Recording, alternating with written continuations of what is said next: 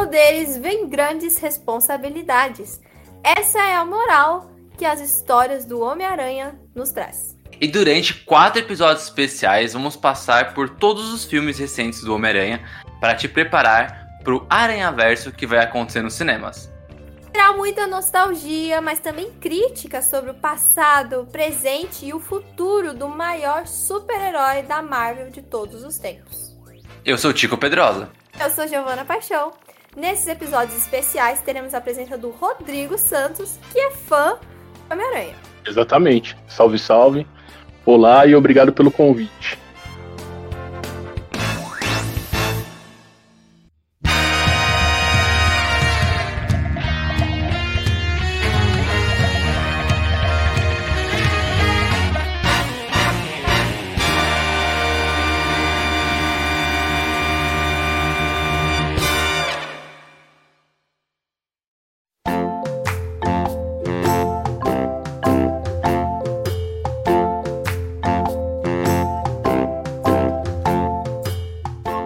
Começaremos esse episódio. Acho que a primeira coisa, esse episódio vai ser bem bacana, vai ser bastante coisa que a gente vai falar, mas a primeira coisa é porque cada um gosta do Homem-Aranha, né? Então eu vou deixar a visita primeiro, porque eu gosto de jogar a bomba assim na mão das visitas.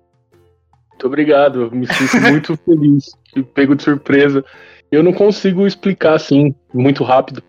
E só que eu vou tentar ser sucinto. Foi por causa do desenho dos anos 90, foi meu primeiro contato. Na infância eu não tinha muito contato com o gibi, porque tinha que comprar, né? E isso impossibilitava uma criança de ter. E eu tinha acesso ao desenho dos anos 90, passava direto na TV e eu comecei a me identificar com o lance de ser um herói humano, né? Tem o lance. Todo mundo fala que o Batman é um, o herói possível e o caramba, mas eu acho uma grande mentira. É, o Homem-Aranha é o que tem os sentimentos mais próximos de um pobre fudido brasileirinho, né? Então foi basicamente isso, assim, foi o primeiro contato mais forte com relação àquele desenho dos anos 90, ele resumia bem a todo o cânone do personagem, né, as grandes histórias, os grandes vilões, e o meu interesse surgiu ali e depois passou a ser através das histórias em quadrinhos, que foram também foi engraçado, foi o primeiro personagem que eu acabei tendo acesso, pegando revista emprestada com os amigos, o meu tio tinha também. É, então foi esse foi meu primeiro contato, foi quase que uma paixão à primeira vista, assim. Então eu, hoje ele faz parte da minha tri, trindade de super-heróis, é meu super-herói favorito. E eu sou apaixonado por ele até hoje. Giovana. Um, vamos lá. Na verdade eu não gosto, né? Eu só tô participando aqui. Ele. eu não gosto muito do Peter. Tem um problema com o Peter. Ele é, ele é um Homem-Aranha que eu não, não gosto tanto. Porque eu acho ele tonto, um pouco das vezes. Principalmente nos filmes. Eu acho que não. É isso que eu gosto tanto nele. eu me irrito. Essa, é, é, é, essa que é a, a identificação, né? Na tontice. É, é. Mas eu gosto muito do Miles. O Miles, ele é um tonto. Ele é tonto também. Eu acho que tá no, no, no série ali do personagem ser tonto. Mas eu acho o Miles um pouco mais divertido nessa tontice. O, o Peter me irrita um pouco. É, mas eu, eu, eu conheci o, o, o Homem-Aranha foi com os filmes do, dos anos 2000, porque eu sou dos anos 2000, né? Então eu, eu basicamente cresci assistindo esse, esses filmes. E aí eu lembro que na minha casa tinha aranhas, aquela história famosa, né? Você vê aranha, assiste Homem-Aranha fala, quero que ela me pique agora, porque eu quero virar a Mulher-Aranha nesse instante. E aí a minha mãe sempre brigou comigo, claro. Mas eu sempre dava meus pulos, assim, para tentar chegar mais perto da aranha. E eu acho que o, o que você disse, Rodrigo, é super real, assim, porque o Peter, ele é ferrado, ele é um fudido mesmo. É estagiário. Sim, sim. E a gente, brasileiro, se identifica com gente fudida, porque, né? Exatamente. É, é uma representação. Então eu acho que eu gosto muito, assim, do, dos filmes, gosto do, dos desenhos. Eu acho que o Amazing Spider-Man foi o que eu mais assisti. É isso. é basicamente isso. E você, Tico? Bom, Homem-Aranha, ele, ele tá pau a pau com Batman entre os meus personagens favoritos. Eu lembro que no episódio, no, no episódio 4, né, que teve a participação da Mari Miranda, que foi a nossa primeira, primeira participação especial, ela falou assim que ela consegue medir uma série que ela gosta pelo tanto que ela passa pano. E eu acho que o Homem-Aranha e o Batman são isso, assim, porque, tipo, eu arranjo muita desculpa para passar pano das coisas ruins que eu olho deles. Porque, tipo, mano, como é que pode? Não, não é ruim não, ó, isso aqui, ó, sabe? E, e Homem-Aranha, eu tive contato com ele. Ele foi o, o, primeiro herói da Marvel que eu tive contato, né? Meu tio colecionava os quadrinhos e ele só colecionava DC. O único quadrinho da Marvel que ele colecionava era do Homem-Aranha, e mesmo assim não era tão organizadinho assim, porque DC ele fazia assinatura e Homem-Aranha ele comprava em banca. Então eu peguei, tipo, sei lá, nos anos 90, toda a saga do clone e mais algumas coisinhas picadas assim do Homem-Aranha. Ah, picada, ah, ah, e... e também o desenho, né? Acho que o desenho dos anos 90 era uma grande referência minha do, do, do Homem-Aranha. E acho que o que o, que, que o Digão falou que, que se identifica, é o que também me identifico com ele, é o lance dele ser muito próximo da realidade, né?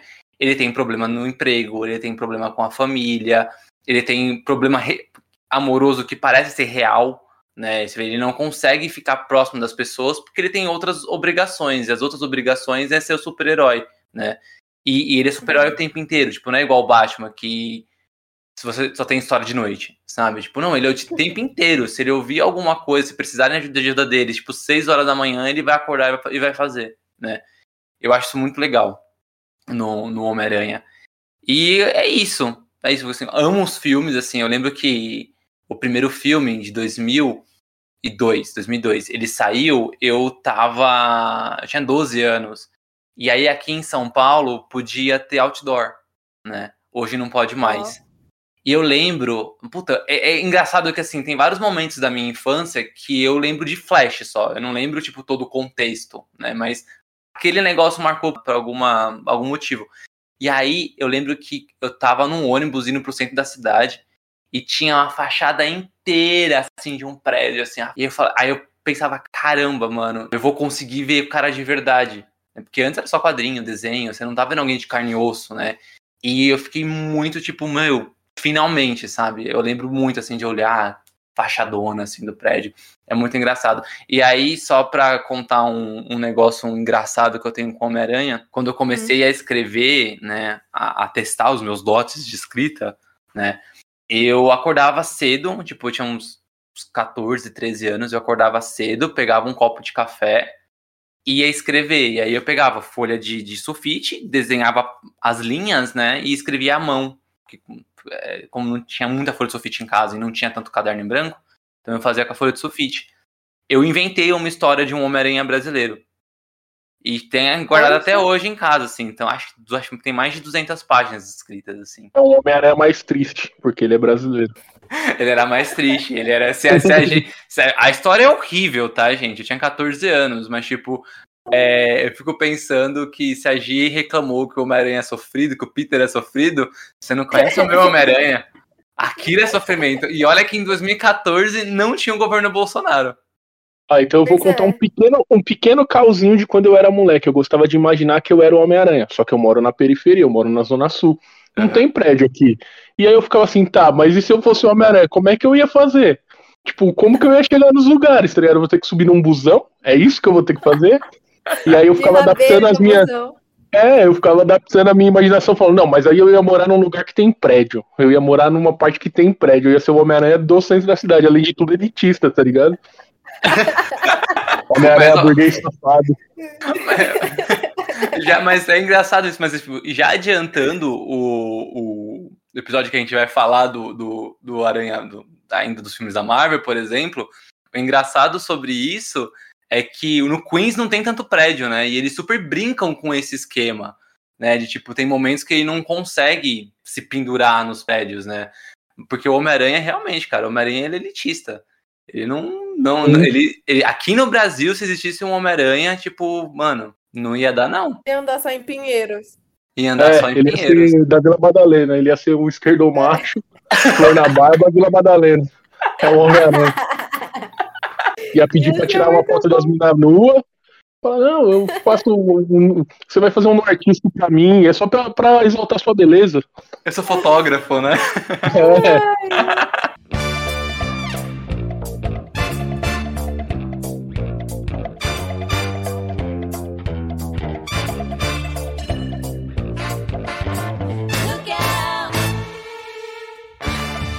E agora falando do Homem-Aranha, do personagem, ele surgiu em 1962, lá no quadrinho Amazing Fantasy número 15.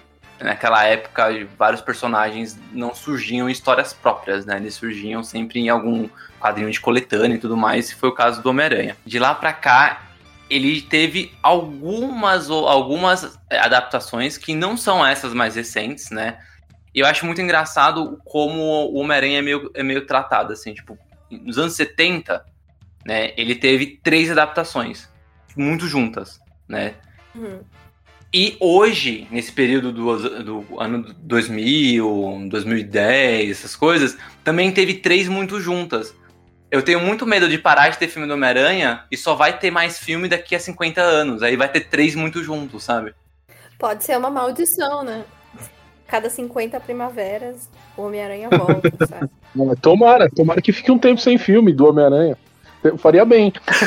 Nesse dos anos 70, Tico, você tá contando o japonês, o Homem-Aranha japonês? Tô, eu tô contando ah. o, o Homem-Aranha infantil, né? Tinha uma série educativa chamada The Electric Company, né? E essa série era tipo Vila Sésamo, tá ligado? Que agora. Ah, sim, sim. Né? E, e, aí tinha um, um quadro de sketch que era do Homem-Aranha chamado Spider Super Stories.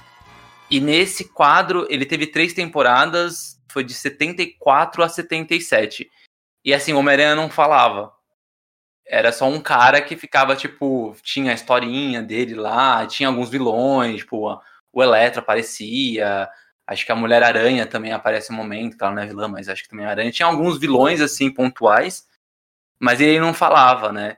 E aí uma coisa engraçada é que o Morgan Freeman, ele era criança nessa época, e ele fez hum. parte desse programa. Uma coisa que eu não consegui imaginar. É, ele, ele criança. Não, não dá pra. Eu também não consigo imaginar. Mim, Morgan Freeman ele já nasceu Deus. Pra mim, eu, eu fiz na minha cabeça tipo um, um, corte mal feito, assim, do, uma, do corpo de uma criança com a cara do Morgan Freeman velho, sabe? Pra mim é isso. É pior que não tem foto mesmo, então eu é. tenho que ficar com a minha imaginação. É isso. Exatamente. Você falou sobre o, o, o Homem-Aranha não ter voz e aí só aparecer as coisas. Eu lembrei muito daquele desenho, o Pingo, passava na TV Cultura, que era ah, só ah, o, o personagem. Pinguim? É, do pinguim fazendo as coisinhas. Ai, podia ser assim. Pinguim era. pistola. Ele puta, né? Ele ficava puta, era engraçado. E aí, essa série, né, do Homem-Aranha durou só 29 episódios. Teve três temporadas. Em 77, estreou a série The Amazing Spider-Man, que aí é uma série americana não é. é. essa que eu assisti, tá? Porque eu não sou velha. É o outro The Amazing Spider-Man que eu oh, Mas é mó legal, porque o Digão, ele comentou sobre o desenho dos anos 90, o desenho, o, o jeitão, né? Assim, o, o jeito do, do, do Peter é, é, baseado no Peter Parker dessa série. Então, esse cabelinho puladinho, hum. assim, aquela camisetinha verde, branca e azul, sabe? Que é a Apollo que ele nunca tirava. E aí, essa série, ela durou, acho que só duas temporadas, e teve 13 episódios, é tipo super pouquinho, assim. Ela acabou em 79. E aí, como o pessoal é inteligente, né? O primeiro episódio foi um filme, né? Foi um longa-metragem. Foi um filme pra, um filme para televisão, longa-metragem. Ele era como fosse o piloto e depois continuava ali as, a, a série com as outras duas temporadas.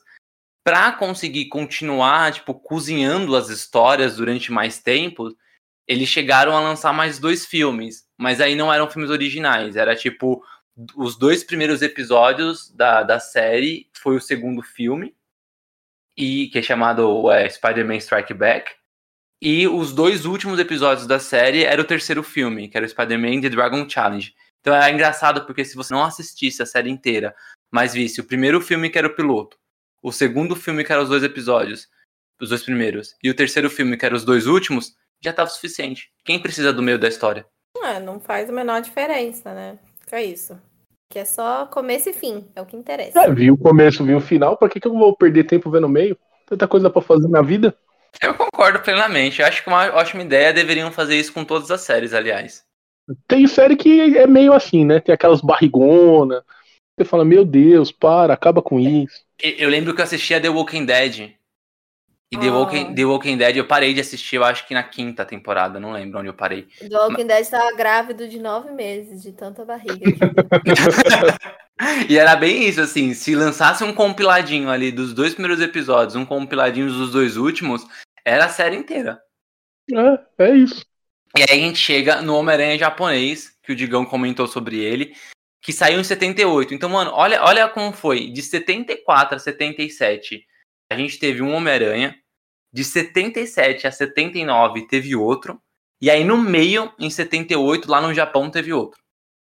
Né? E aí É. foi, foi uma, uma parceria da Marvel com a Toei Company, e aí eles fizeram um Homem-Aranha. É que não. Era só o uniforme do Homem-Aranha, só, pra ser sincero. Porque, tipo, a história não era do Homem-Aranha. Eles adaptaram ela pro, pra cultura é, japonesa, e aí é tipo, bem baseado em Tokusatsu. Então, tipo, o Homem-Aranha, na verdade, era um. Ele era um cara que, que nem era Peter Parker o nome dele, obviamente, tava no Japão. Era. Não sei o nome. Não vou, não vou tentar. Não vou tentar nem. Não vou- Não vou fazer isso também. não, não vou fazer vamos isso. Tentar.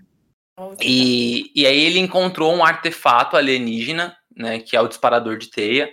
E aí quando ele colocava o artefato, ele virava, ele se transformava no Homem-Aranha, né? Tipo um Power Ranger, né? Um, é um tokusatsu. Tem um- uma série documental no- na Disney Plus que é sobre a história da Marvel, que ela fala sobre diversos aspectos diferentes da história da Marvel. E o primeiro episódio é sobre essa série do Homem-Aranha no Japão. E lá explica é, por que, que foi desenvolvido, como que foi desenvolvido e qual que era a ideia central. Porque a ideia central era realmente como o- os quadrinhos americanos eles não conseguiam entrar no mercado japonês porque os mangás têm um formato e uma linguagem diferente dos quadrinhos americanos, né? E todas as tentativas que eles tinham feito até a década de 70 é, não tinham funcionado. E o Stan Lee, para quem não sabe, o Stan Lee ele escreveu o quadrinho por pouco tempo. Depois, quando ele virou presidente da Marvel, ele começou a, a se entusiasmar em transformar a Marvel numa. fazer uma revolução mesmo. Ele, ele se debruçou em fazer brinquedo, em fazer filme, virou a grande obsessão dele. E aí ele aprovou esse projeto no Japão. E a ideia primeiro foi fazer uma adaptação do Homem-Aranha, mas não ia funcionar. E aí eles transformaram nesse esquema de tokusatsu. Você faz o relógio que parece um morfador, você dá o robô gigante. Eles começaram a fazer o seriado com base em brinquedos, porque se você não fizesse isso lá no Japão ele não funcionava, então tinha que ter um carro, tinha que ter uma moto, tinha que ter um robô gigante, esse tipo de coisa. Melhor era Homem-Aranha. Melhor... O cara tem carro. Sim, sim. Ele tem carro, uma motinha. E o nome do o nome do robô dele é Leopardon, que é o melhor nome de robô. Perdão. E aí eu fico pensando, aí já soluciona, digão, o seu problema de ser Homem-Aranha na periferia. Se Exatamente. você tivesse um buguinho, cara, um carrinho, uma motoca, cara. E a Gi acha um Homem-Aranha com robô gigante tonto, tá vendo? Olha aí, ó. É. Não, eu, tenho, eu tenho que atestar que esse daí eu não assisti, então eu não posso opinar. Mas eu Não gosto de você- Power Rangers, então talvez eu Então. goste mais desse. É isso. Se você tem um robô gigante, você é maneiro. Exatamente. É isso, né? Eu acho que é um pré-requisito, né? É, pra ser maneiro, robô gigante. Exato, exato. E aí, ó, dá pra maratonar de boa. São 41 episódios, só tem uma temporada só. E tem um filme no meio. Mas é um média, é um média-metragem, né? Tipo, é- tem o mesmo tamanho do, de um episódio, tipo, meia hora, sabe? Então dá pra, dá pra maratonar. E aí, o Digão comentou sobre o- a obsessão de Stan Lee. Foi pela obsessão de Stan Lee que o Homem-Aranha quase teve um filme lá no, em meados de 80 dos anos 80. E aí, gente, foi um furdunço depois dessas adaptações. Porque eu acho que o Digão falou assim que ah, o Homem-Aranha atualmente precisa, precisa ficar em um tempão sem adaptação para ver se conserta. Lá atrás, eles tentaram emendar e não deu certo, né?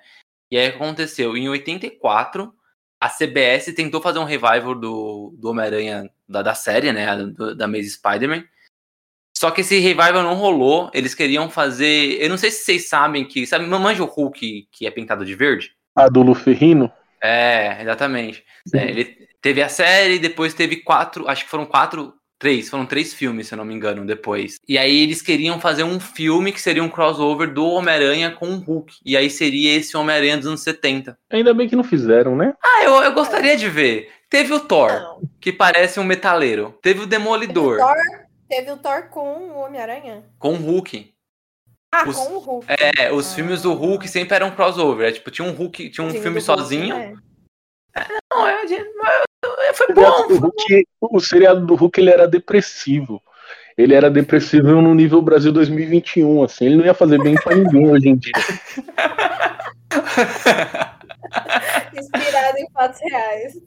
O, o Hulk ele sempre terminava indo embora sozinho. Tipo, na época que a gente tá debatendo saúde mental, não ia ser legal. Todo mundo ia mandar o Hulk pra terapia. Faz sentido, faz sentido. Acho que é por isso que o Hulk atual não é mais. Ele não é mais tão depressivo assim. Não, não...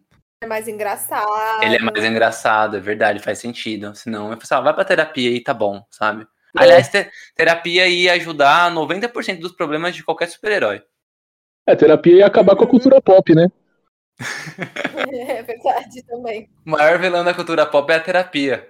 Se o Batman tivesse superado a morte dos pais, ele não tava aí batendo em gente na rua, deixando a galera paraplégica. Concordo. Não mata, não mata, mas vamos deixar paraplégico.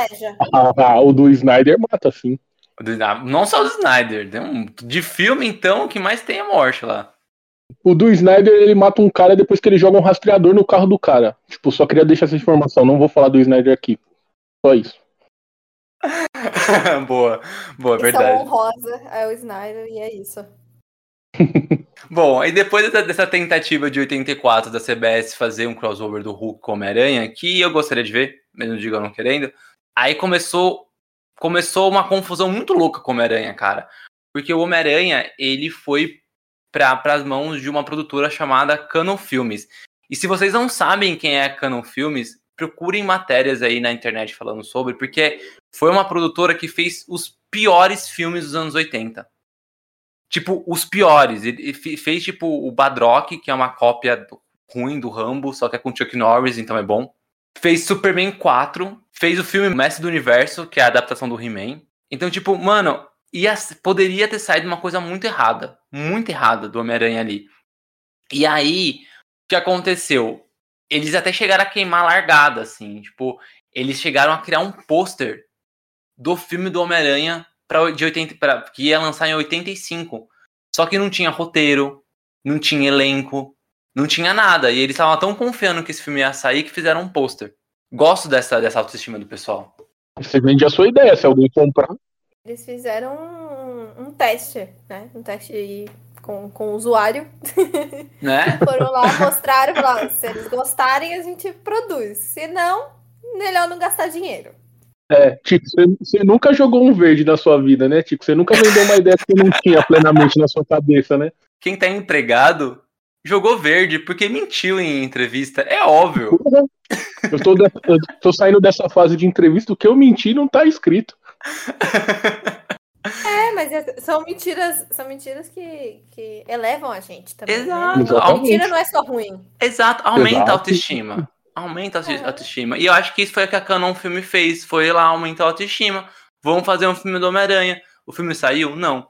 Porque deu, deu, vários problemas contratuais ali da, da Canon e, tipo, e vários, roteiros, vários roteiros que foram recusados pela Marvel, tipo, uns roteiros super absurdos, assim, sabe? Que parece que ninguém lia o Homem-Aranha e só queria fazer ou um pornô chachado do Homem-Aranha, ou um, um, filme de terror estranho que ele virava um monstro gigante. Sempre era alguma coisa assim.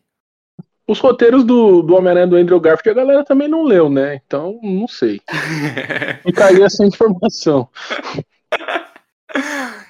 e aí, né, dessa, desse vai e volta de contratos, o filme do Homem-Aranha acabou caindo na mão da Fox, né? Na verdade, nem era Fox naquela época, 21st Century Films, né? Que ainda não tinha o nome de Fox, viraria Fox depois, para parar de ser Fox de novo atualmente com a Disney. né? Sim. E aí, durante os anos 90, a, a Fox quase fez esses filmes do Homem-Aranha, né? Na verdade, quase fez um filme do Homem-Aranha. E ele teria o roteiro do James Cameron. Roteiro e direção do James Cameron, que é o cara que fez Alien, Esse Menor do Futuro, é, True Lies. E hoje ele fez Titanic e Avatar. Né? Então é um é cara. conhecido também como o meu melhor, maior pesadelo, porque toda vez que eu falo, ah, eu gosto muito de Avatar, aí o pessoal já olha estranho, mano, tipo, aquele povo azul, por que, que você gosta daquilo? E eu, aí eu tenho que explicar toda a minha história com animação. É complexo. Então, James Cameron, eu não gosto muito de você. Ele poderia ter escolhido outro nome, né? Tipo, sei lá. Outro nome, pelo amor de Deus. Rondas Blue, sabe? Ah, sei lá, bichinhos. Uma coisa mais assim. Bichinhos é bom. Bichinhos é bom também. Bichinhos é. Avatar, pelo amor de Deus. Respeito. Eu concordo, eu concordo. Mas ele arrasou nos outros, então tá tudo bem. Tinha que ter parado no Titanic. Pronto. Acha? não, eu gosto de Avatar. Eu gosto, não acho ruim não, mas ele escolheu um nome que zoou a série, entendeu? Zoou, zoou demais. E ó, olha, olha o elenco que tava se formando para esse filme. O filme poderia ter Leonardo DiCaprio ou Michael Bean no papel do, do, do Homem-Aranha. O vilão poderia ser, e aí mais poderia mesmo, que foram nomes que circularam lá, mas como o roteiro não foi pra frente, não fechou. Mas poderia ter Arnold Schwarzenegger como o Dr. Octopus e o Lance Henriksen como o Electro. Eu queria muito ver o Schwarzenegger como Octopus. Tem coisa que não acontece pro nosso bem, né? tipo, tem coisa que não rola pra, pra gente ser mais feliz. A gente não percebe isso. Mas é pra gente ser mais feliz. Porque se ele fosse o Dr. Octopus, ele também não podia ser o Sr. Frio, que é maravilhoso. Entendeu? Ai, caramba, você gosta do Sr. Frio do, do Batman Robin? Só pela pataquada. É tipo, o filme do Batman e Robin, ele deixa fã do Batman triste. Se o fã do Batman ficar triste, eu fico feliz. eu gosto. eu gosto desse filme. Eu gosto não porque, tipo, oh, é um filme bom. Eu gosto porque ele é. Nossa, mano. Foi o primeiro filme de super-herói que realmente abraçou a farofa. É. Às vezes tem que, né? Mas eu acho que, mano, Leonardo DiCaprio como Peter Parker. Eu não consigo enxergar isso. Na época ele nem era um bom ator, né? Ele nem era ainda, ele nem tinha feito Titanic. Ele tinha feito, acho que, não. Romeu e Julieta na época só. É, não. Nossa, ia ficar muito ruim. Meu Deus. Bom, mas não aconteceu. Mas esse filme quase saiu. Quase, quase. E mas uma coisa interessante desse filme é que no roteiro do James Cameron, a teia do, do Homem-Aranha era orgânica. Olha, já pensando no futuro. É, então, tipo, teve, tem, tem, teve coisas ali que foram aproveitadas. Eu gosto muito dessa ideia da teia orgânica. Acho que pro filme faz sentido. No filme do Sam Raimi faz muito sentido, mas isso aí a gente fala depois. Estamos chegando no filme do Sam Raimi já, chegando. É, timeline aqui. E aí, o que acontece? No final ali dos anos 90, enquanto tava a Fox tentando fazer um filme do Homem-Aranha, por algum motivo que eu não sei porquê, a New Line tava com os direitos do, do Venom. Eu não sei porquê. Algum, foi alguma divisão ali que falou assim, mano, por que, que tá lá? E é engraçado porque durante os anos 90, principalmente no final ali, a partir da segunda metade dos anos 90, a Marvel começou a abrir falência. E aí ela começou a vender os seus contratos para contrato de distribuição de quadrinhos na Europa e na América do Sul ficou com a editora Panini e o contrato de produção de séries e filmes eles venderam os personagens, né? não é que eles emprestaram, tipo, eles venderam, tipo, Tó Sony esse personagem aqui, Tó Fox esse personagem, e aí a Marvel ficou sem ganhar lucro real com esses personagens quando saíam filmes, né? Ele só ganhava pelo contrato da venda. E aí, de, desse, nesse finalzinho de, nos anos 90, por algum motivo que eu ainda não consigo entender porque a New Line quase fez um filme do Venom. Não tinha nenhum filme do Homem-Aranha. Ia ter um filme do Venom. E pasme, ia ser dirigido pelo David Goyer, dirigido não, roteirizado pelo David Goyer, que é o roteirista do, dos filmes do Blade, que roteirizou O Homem de Aço, Cavaleiro das Trevas, Cavaleiro das Trevas ressurge. Ou seja, só fez o Blade. Só O resto a gente O importante ele só fez esse. O resto, é. o, resto foi um, um, delírio coletivo que colocaram o nome dele. Exato. Essa época é a época que o Michael Jackson quase comprou a Marvel, né? Foi, exatamente. A Marvel tava super mal das pernas. Cara, a, a Marvel, eu não sei porque ela não é utilizada tanto assim. Se ela é usada, eu nunca vi pelos coaches. Porque para mim é a maior história de superação é, de empresa, assim, de empresário, esses coaches, assim, podia sempre utilizar o, o, case da, da Marvel. Eu também acho. É que eu acho que o grande produto que ela vende, porque assim, hoje a gente entende uma editora de quadrinhos como uma fábrica de ideias que vão ser vendidas para o cinema só. Só que, tipo, se você parar pra pensar no portfólio dela, o grande produto dela é gibi. Tipo, era gibi, eram os personagens. Hoje em dia não é mais. Tipo, hoje em dia a Marvel. As, todo mundo gosta da Marvel, mas todo mundo gosta dos filmes da Marvel. É, agora eu pareço um nerdão ressentido, e eu nem sou desses nerdão ressentido, mas é que eu acho que o lance é esse. O gibi ele sempre foi uma. É, um segundo plano assim das coisas. As pessoas acho que elas não conseguem fazer essa ligação do gibi. Deve ter gente que acha que a Marvel começou com o filme do Homem de Ferro. Deve ter gente que tem essa sensação, sabe? Eu trabalhei muito tempo com, com essas coisas. Tinha, tinha molecada que tinha começado a, a, se interessar por quadrinhos por causa dos filmes. E isso não é ruim, muito pelo contrário. A Marvel só existe hoje por causa disso, né? Mas é mesmo, é um, é um caso interessante. Eles estiveram muito perto de falir muitas vezes. E nos anos 90 foi quase a grande derrocada mesmo. Por isso que eles começaram a vender esse monte de direito aí. Você esqueceu que eles venderam até o Namor. Ah, é vender. O Namor, ele tem problemas. Agora ele vai ser utilizado pela, pela, por MCU, porque desde os anos 90 até agora eles não podiam usar. E eles só não venderam os Vingadores porque ninguém quis comprar. Porque eles estavam à venda também. É, que ninguém queria Homem de Ferro, nem queria Capitão América, é. era tipo tudo uma, uns heróis estranhos. E é verdade, tipo, a Marvel com, com, com o MCU fez esses heróis ficarem interessantes. Porque no quadrinho, realmente, eles não eram. O carro-chefe era Homem-Aranha, X-Men. E com relação a conhecimento público, os heróis da DC sempre foram mais conhecidos é, Superman e Batman sempre foram mais conhecidos do que qualquer outro herói da, da Marvel, até o próprio Homem-Aranha, que era o carro-chefe. Depois do MCU, os heróis Capitão América e Homem de Ferro que ninguém gostava ou conhecia passaram a ser mais conhecidos do que esses dois heróis, né? É, nossa, loucura, né? É verdade. Vou, vou fazer um coach da Marvel ganhar dinheiro em cima deles. É isso, aí, aí a ideia. Eu deixo você usar. Não, não, cobra. Cobra dele. Faz só igual a Marvel, cobre por tudo. Cobra, tá certo, tem que cobrar. Ah, pode ser também, se quiser me dar uns dinheiros. Ah, a gente faz junto, a gente faz junto. A gente faz junto. boa, boa. A gente faz junto. E se quiser entrar nessa também, Digão. Eu vou processar vocês no futuro e falar que eu tava na criação da ideia. Boa! Crédito, Boa, também eu ganho mais dinheiro. Boa, também, também, também acho que também funciona. Muito boa, gostei. Gostei desse planejamento financeiro nosso. Bom, esse filme do Venom aí, que quase saiu em 97, ia ter, olha que foda, ia ter o Dolph Lundgren como Venom. eu, sabe, eu sabia que o Digão ia dar risada. ok. Cara, ele é um, ele, ele é um, um ator. Coloca no Google, de, ele é um ator super canastrão dos filmes dos anos 80. Não fala assim do Ivan Drago, não, por favor.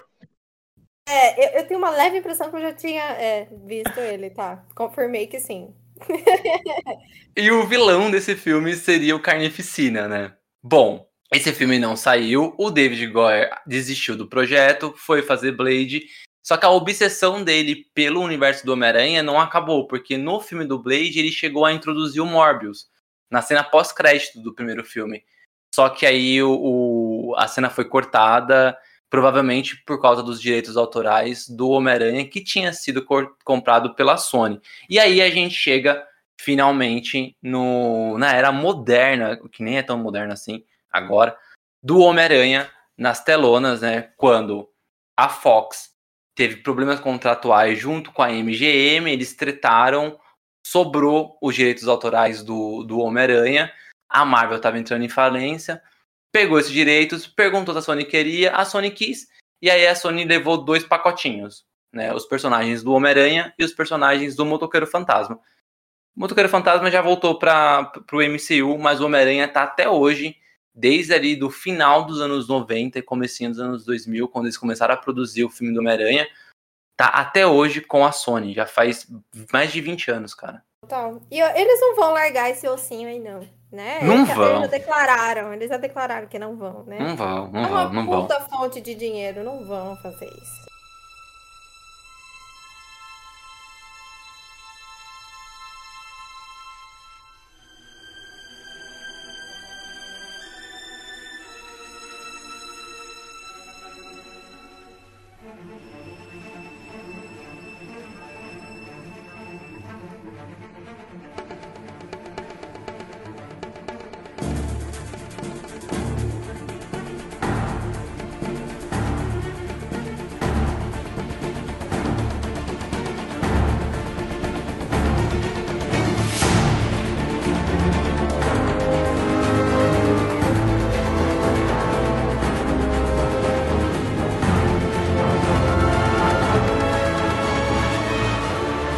Finalmente chegou nos anos 2000, e aí nos anos 2000 a gente tem, que o Chico falou, do, a cada 50 anos temos um compilado de filmes. Então, nos anos 2000 a gente tem Homem-Aranha, Homem-Aranha 2 e Homem-Aranha 3. E nesse episódio, né, depois dessa introdução enorme sobre como chegamos até aqui com o Homem-Aranha, nesse episódio a gente vai falar sobre essa trilogia que hoje é chamada de trilogia clássica do Homem-Aranha. Eu acho muito engraçado isso.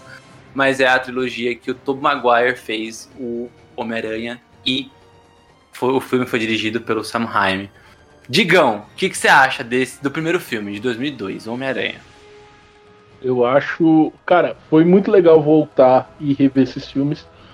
É, eu não tenho costume de ver filme de herói muitas vezes, mas hoje em dia, primeiro porque eles estão muito chatos, eu acho, tirando Pantera Negra que é maravilhoso, e segundo porque eu não tenho mais tempo mesmo, porque eu já falei, eu tô velho, né? Velho tem que trabalhar, pagar boleto, essas coisas. E eu vou, foi muito legal voltar porque era uma época muito muito engraçada assim da minha vida, porque eu não tinha muito acesso a gibi ainda no começo dos anos 2000. É, então toda a oportunidade que eu tinha de ver coisa relacionada ao Homem-Aranha era uma grande oportunidade. Eu assisti muito esse primeiro filme e na época é engraçado. É, na época eu não achei ele tão bom quanto eu acho hoje em dia. Na época eu tinha mais ressalvas a ele do que eu tenho hoje em dia, assim. Eu não achava que o Tobey Maguire era um bom Peter Parker, e hoje eu acho que ele é o melhor Peter Parker dos três filmes. É, também não achava que ele era o melhor Homem-Aranha, e hoje eu acho que ele é o melhor Homem-Aranha das três fases do, do filme. Fora o fato do Sam Raimi ser um puta diretor, ele faz um filme. Ele faz sequência de ação, sequência de conversa, sequência de câmera. Todas as sequências que ele faz são muito bem feitas, o filme não fica enfadonho. Ele sempre consegue. Ele consegue da dinâmica nas cenas mais simples. Eu acho a trilogia original a trilogia que mais se relaciona com o cinema, sabe? Até nas cenas de ação. Eu acho que ele tem um. Eu não sei como ele fazia. Eu tô ligado que já existia é, computação gráfica naquela época, obviamente, para fazer a, as cenas de luta e de ação, mas não era uma coisa como é hoje, que é, hoje parece videogame, né? Você assiste uma luta de um filme e parece que você tá vendo um DLC de um videogame. Então a mistura que ele fez dos efeitos práticos, dos efeitos do Homem-Aranha içado em cordas, é, com os efeitos especiais é maravilhoso. Eu gosto muito desse primeiro filme. Da trilogia original eu gosto mais do segundo. Mas esse, essa trilogia ela me leva para um lugar especial, assim, eu me sinto bem assistindo. É como se eu voltasse para casa e tivesse perto do Lula assumir o governo novamente e eu ser feliz. Perfeito. eu não estava esperando por essa, foi ainda melhor. Perfeito, perfeito. Melhor analogia. Bom, esse filme é de 2002. Eu tenho que dizer que em 2002 eu tinha apenas dois aninhos, então eu não assisti em 2002. Eu assisti lá para 2007, quando já tinha os três filmes. E eu lembro de assistir, e eu, eu gosto de assistir é, alguns filmes várias vezes, e, e, e eu me sentia muito, muito feliz porque, né, herói e tudo mais, eu adorava isso até hoje. E, cara, eu gosto muito do primeiro filme, mas eu tô junto com, com o Rodrigo, eu gosto mais do segundo. Porque o segundo é perfeito para mim, ele encaixa tudo certinho. Um, uma coisa que, que, eu, que eu lembrei é que eu, além de achar o, o Homem-Aranha tonto, eu achava muito chata a Mary Jane. Muito chato. Gostava dela também. Porque eu sempre fui uma, uma, uma criança e uma menina, assim, que é mais pra frente, que gostava de resolver as coisas. Tipo assim, primeiro, né? Sempre uma, uma coisa que não ficava de. Ai, Peter, ai meu Deus, apaixonada, essas coisas, assim. E tinha um pouco de problema com princesa, inclusive por causa disso. Porque princesa para mim era muito, muito difícil. E aí a Mary Jane, ela é a personificação dessas personagens femininas chatas, insuportáveis, que não faz nada de útil. Tipo, só tá lá pra, pra ser a donzela, a ser resgatada. E eu tinha vários problemas com a Mary Jane. Até hoje eu tenho com, com essa Mary Jane desses primeiros filmes. Mas eu lembro de gostar muito. Eu, eu assisti, acho que a última vez que eu assisti o primeiro faz um tempão já. E eu lembro de gostar. De novo, mesmo depois de mais velha. Então eu acho que é um bom filme. Assim, não, não tenho não tenho muitas críticas também. Eu acho que funciona. Pela época, os efeitos são incríveis. Eu também acho que, tipo assim, 2002 tinha já tecnologia, mas a tecnologia era muito difícil ainda. Eu gosto, eu gosto bastante desse, dessa primeira trilogia. Não concordo que é o melhor Homem-Aranha, mas. Eu resumo tudo que a Gi falou em O Homem-Aranha é tonto e ela não gosta de gente tonta. não gosto. Eu não gosto de personagem tonto. E a Mary Jane também deve ser tonta. É, é não, a Mary Jane, não, a Mary Jane é chata mesmo. Sei lá, ela não é, ela não é útil pra trama, sabe? Ela, o papel dela, e, e pelo menos eu acho que é, nesses dois primeiros, acho que até o terceiro, sim, é ser a donzela indefesa que tem uns problemas meio fúteis, assim, e aí eu. Hum, preguiça. Eu acho que a prova de que é, eu gosto do Homem-Aranha e que eu passo pano pra Homem-Aranha é esse filme. Eu passo muito pano pra esse filme. Muito, muito, muito. ele, assim, é um filme que eu fui, eu fui reassistir ele, né? Ele tem um monte de problemas, assim, vários problemas de roteiro, vários problemas de continuidade. Mas eu não consigo não ficar feliz assistindo esse filme. Tipo, eu não consigo não achar que é um filme foda. Sabe? É muito engraçado isso. O que o Digão falou de, tipo, dos lances cinematográficos do Sam Raimi é muito real. Ele veio de, de, de cinema de terror, né? E ele faz um, uns esquemas, assim, de, de sequências quase flertando com o terror. Ele faz isso melhor no, no Homem-Aranha 2. Mas ali no 1, ele em vários momentos ali, ele mostra o quanto ele manja de ser diretor, sabe? Tipo, isso, isso é muito fantástico com ele. Gosto muito da, da do elenco o elenco inteiro, assim, eu gosto. É, falando de elenco, eu gosto até da, da, da Christian Dust, que é a, a Mary Jane, sabe? Mas todo, todo, todos ali. O James Franco, que faz o Harry, eu gosto. O, o William Defoe, que faz o, o Duende Verde. Maravilhoso. É, ele é maravilhoso.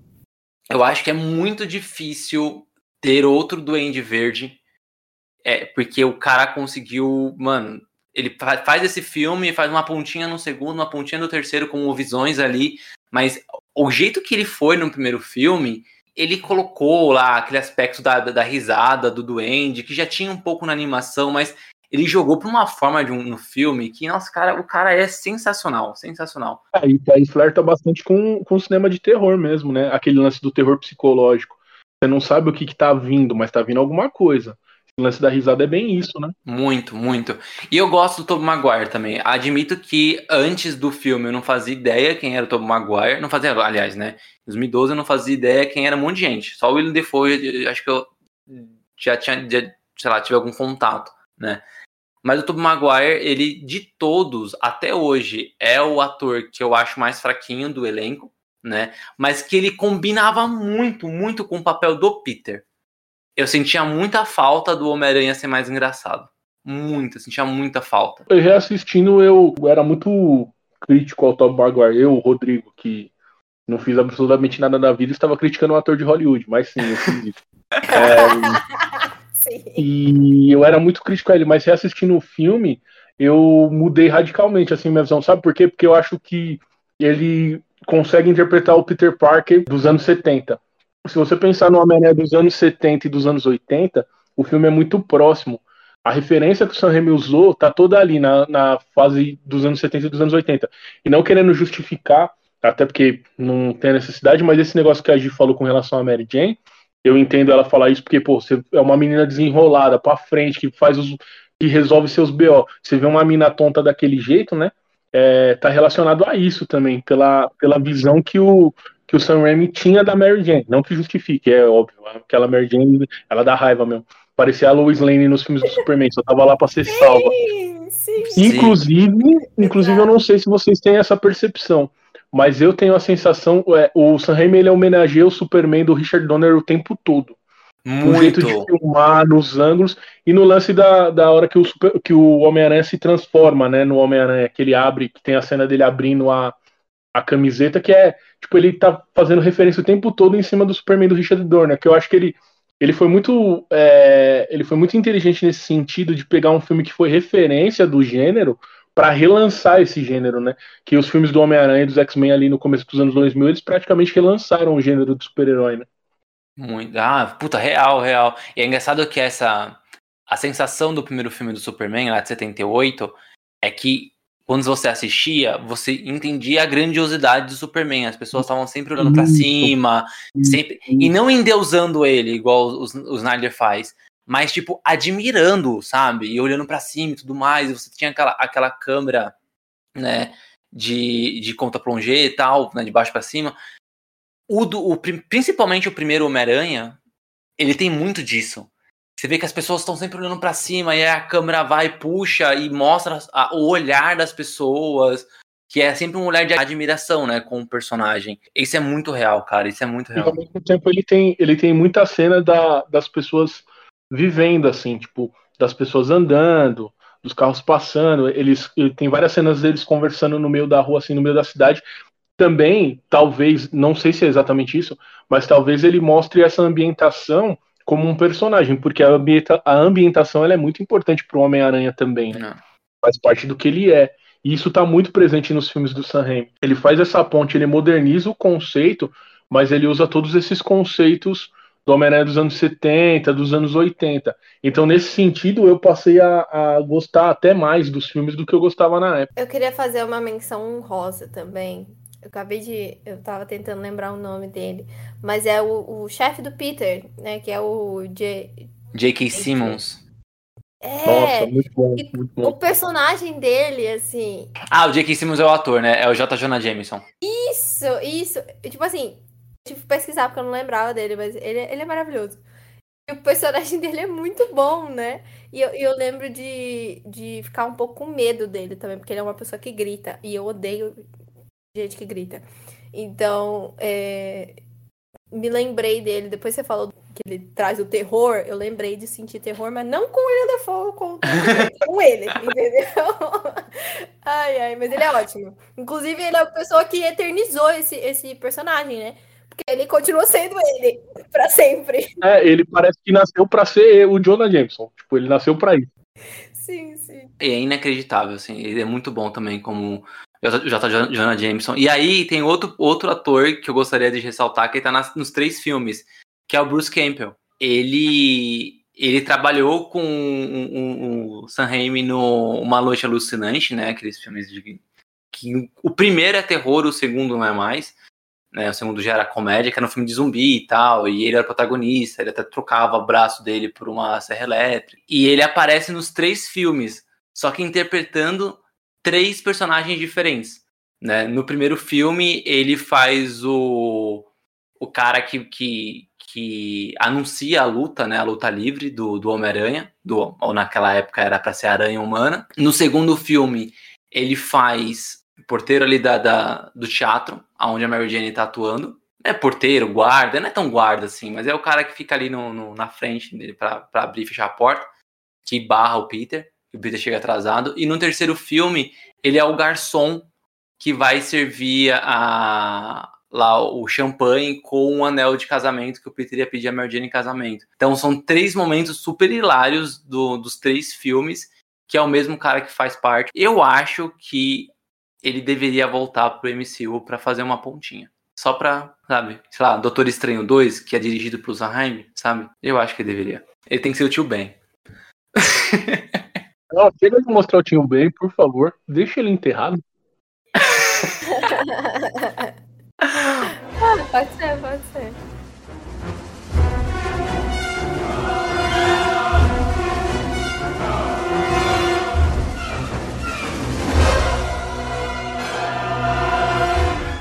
chegamos no melhor filme live action do Homem-Aranha. Eu acho que todo mundo concorda que Homem-Aranha 2 é o melhor filme live action. Eu só, eu só, só não tô falando que ele é o melhor porque o Aranha Verso existe. Ele é o melhor como ele é vilão. É que o Homem-Aranha, o Aranha Verso, ele tá num patamar inalcançável, inatingível. É o Miles, o melhor Homem-Aranha de todos os tempos. Sobre isso, entendeu? Exatamente. Então, só por causa disso, eu vou pontuar que o Homem-Aranha 2 é o melhor filme de live action do Homem-Aranha. E vamos, vamos começar diferente. Esse eu vou começar. Tipo, dos três, ele é o mais equilibrado para mim, assim. Ele é o que menos erra, sabe? Com um errinho de roteiro.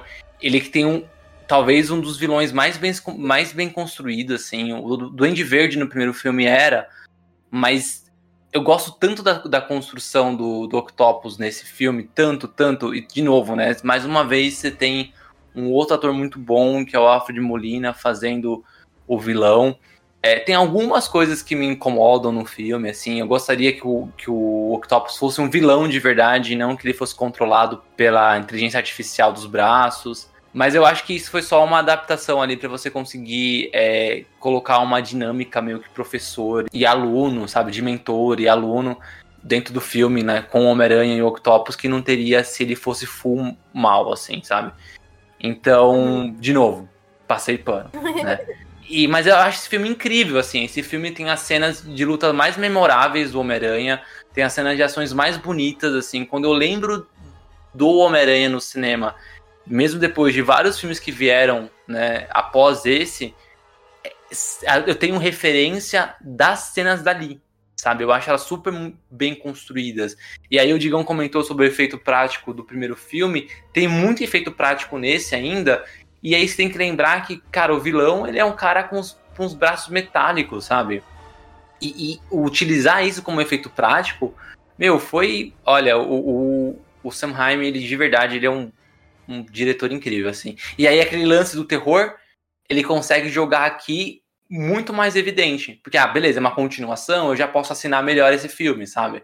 E aí, nossa, tem vários, vários, vários momentos que ele coloca um teor de suspense, um teor de terror clássico quando o Octopus vai aparecer, assim. Eu acho esse filme perfeito, perfeito, assim. Os, os errinhos dele não é suficiente para diminuir nada, assim, dele. É, é, para mim é um filme perfeito. E, e a Mary Jane é uma tonta de novo. Palavras fortes e verdadeiras. Eu acho que só pela cena do trem esse filme já, né, é incrível. Nossa, a maior cena da história do cinema de super-heróis de todos os tempos, desculpa. É memorável, sabe? É uma coisa que você não esquece. Você vai lembrar, de, que nem você falou, tipo, você vai lembrar de. Você fala Homem-Aranha. Você lembra do, do, do Homem-Aranha tentando parar o, o, trem. Teve aquela tentativa ali do, dos últimos filmes, né? De fazer uma coisa meio parecida ali com aquela balsa, né? É. E não funcionou, claramente. Aquelas porque o Homem de Ferro aparece e ajuda. Mas a gente não vai comentar sobre isso agora, entendeu? Vamos voltar. Vamos voltar para esse, né? Só não se aguenta.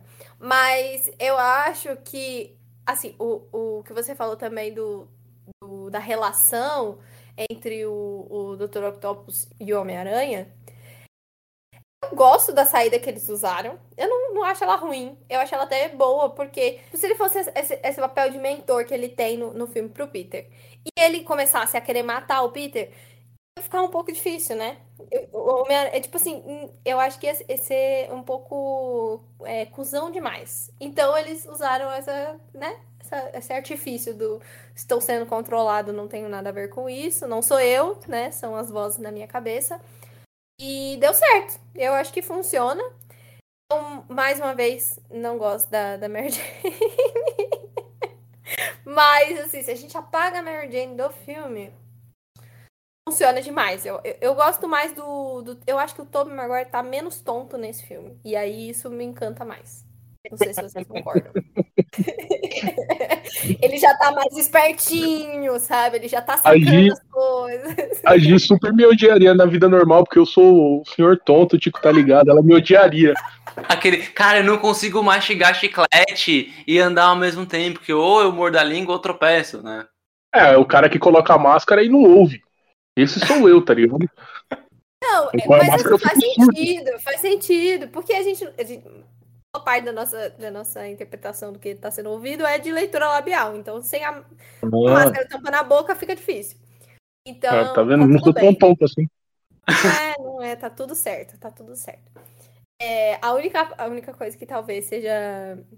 É, que eu talvez não goste tanto nesses filmes, e aí eu só tô sendo chata mesmo, é esse uniforme. Eu não gosto de jeito nenhum desse uniforme feio horrível. De mau gosto, assim, mas tá tudo bem. É, é só pra não falar só bem desse filme. É, vamos falar um pouquinho mais. Tem, não gosto tem, desse uniforme de jeito nenhum. Tem outra coisa que eu passo pano antes do. De, de ó, ó, ó, presta atenção como vai chegar. O Homem-Aranha tem um, um uniforme de bola de basquete. E aí, vou passar pano de novo pro Homem-Aranha antes de passar a bola pro Digão. Ó, Ó, fiz três brincadeiras ali. Deus do Meu céu. Deus do céu. Alguém segura o Tico. Ainda bem que eu aceitei o convite para participar desse podcast, senão. ia perder isso. É, eu ia perder tudo isso.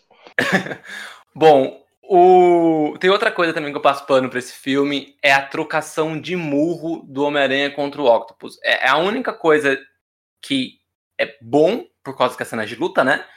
Só que, pensando que o Homem-Aranha para um trem, um murro que ele desce na cara do, do, do Octopus, certamente ou ia fazer o cara desmaiar na hora ou o cara ia perder a cabeça. Mas, tipo, tudo bem, eu passo o pano, eu entendo que precisa de lutinha, sabe? E, de novo, isso não, não diminui a, não, nem um pouco a grandiosidade que é esse filme. Uhum. É só pra não ser só, né? É só pra não falar só bem, exatamente. Bom, eu gosto de acreditar que o fato do Octopus ter ficado maluco não tá ligado à inteligência artificial. Mas sim ao fato dele ser um cientista que tem a verba cortada. Isso deixa cientista maluco, entendeu? O Octopus é. Ele é o vilão do Brasil 2021. É, exatamente. Ele, ele podia muito bem ser um professor brasileiro. Esse tipo de coisa. A gente já falou sobre isso. O Homem-Aranha 2 é o filme que eu mais gosto do Homem-Aranha.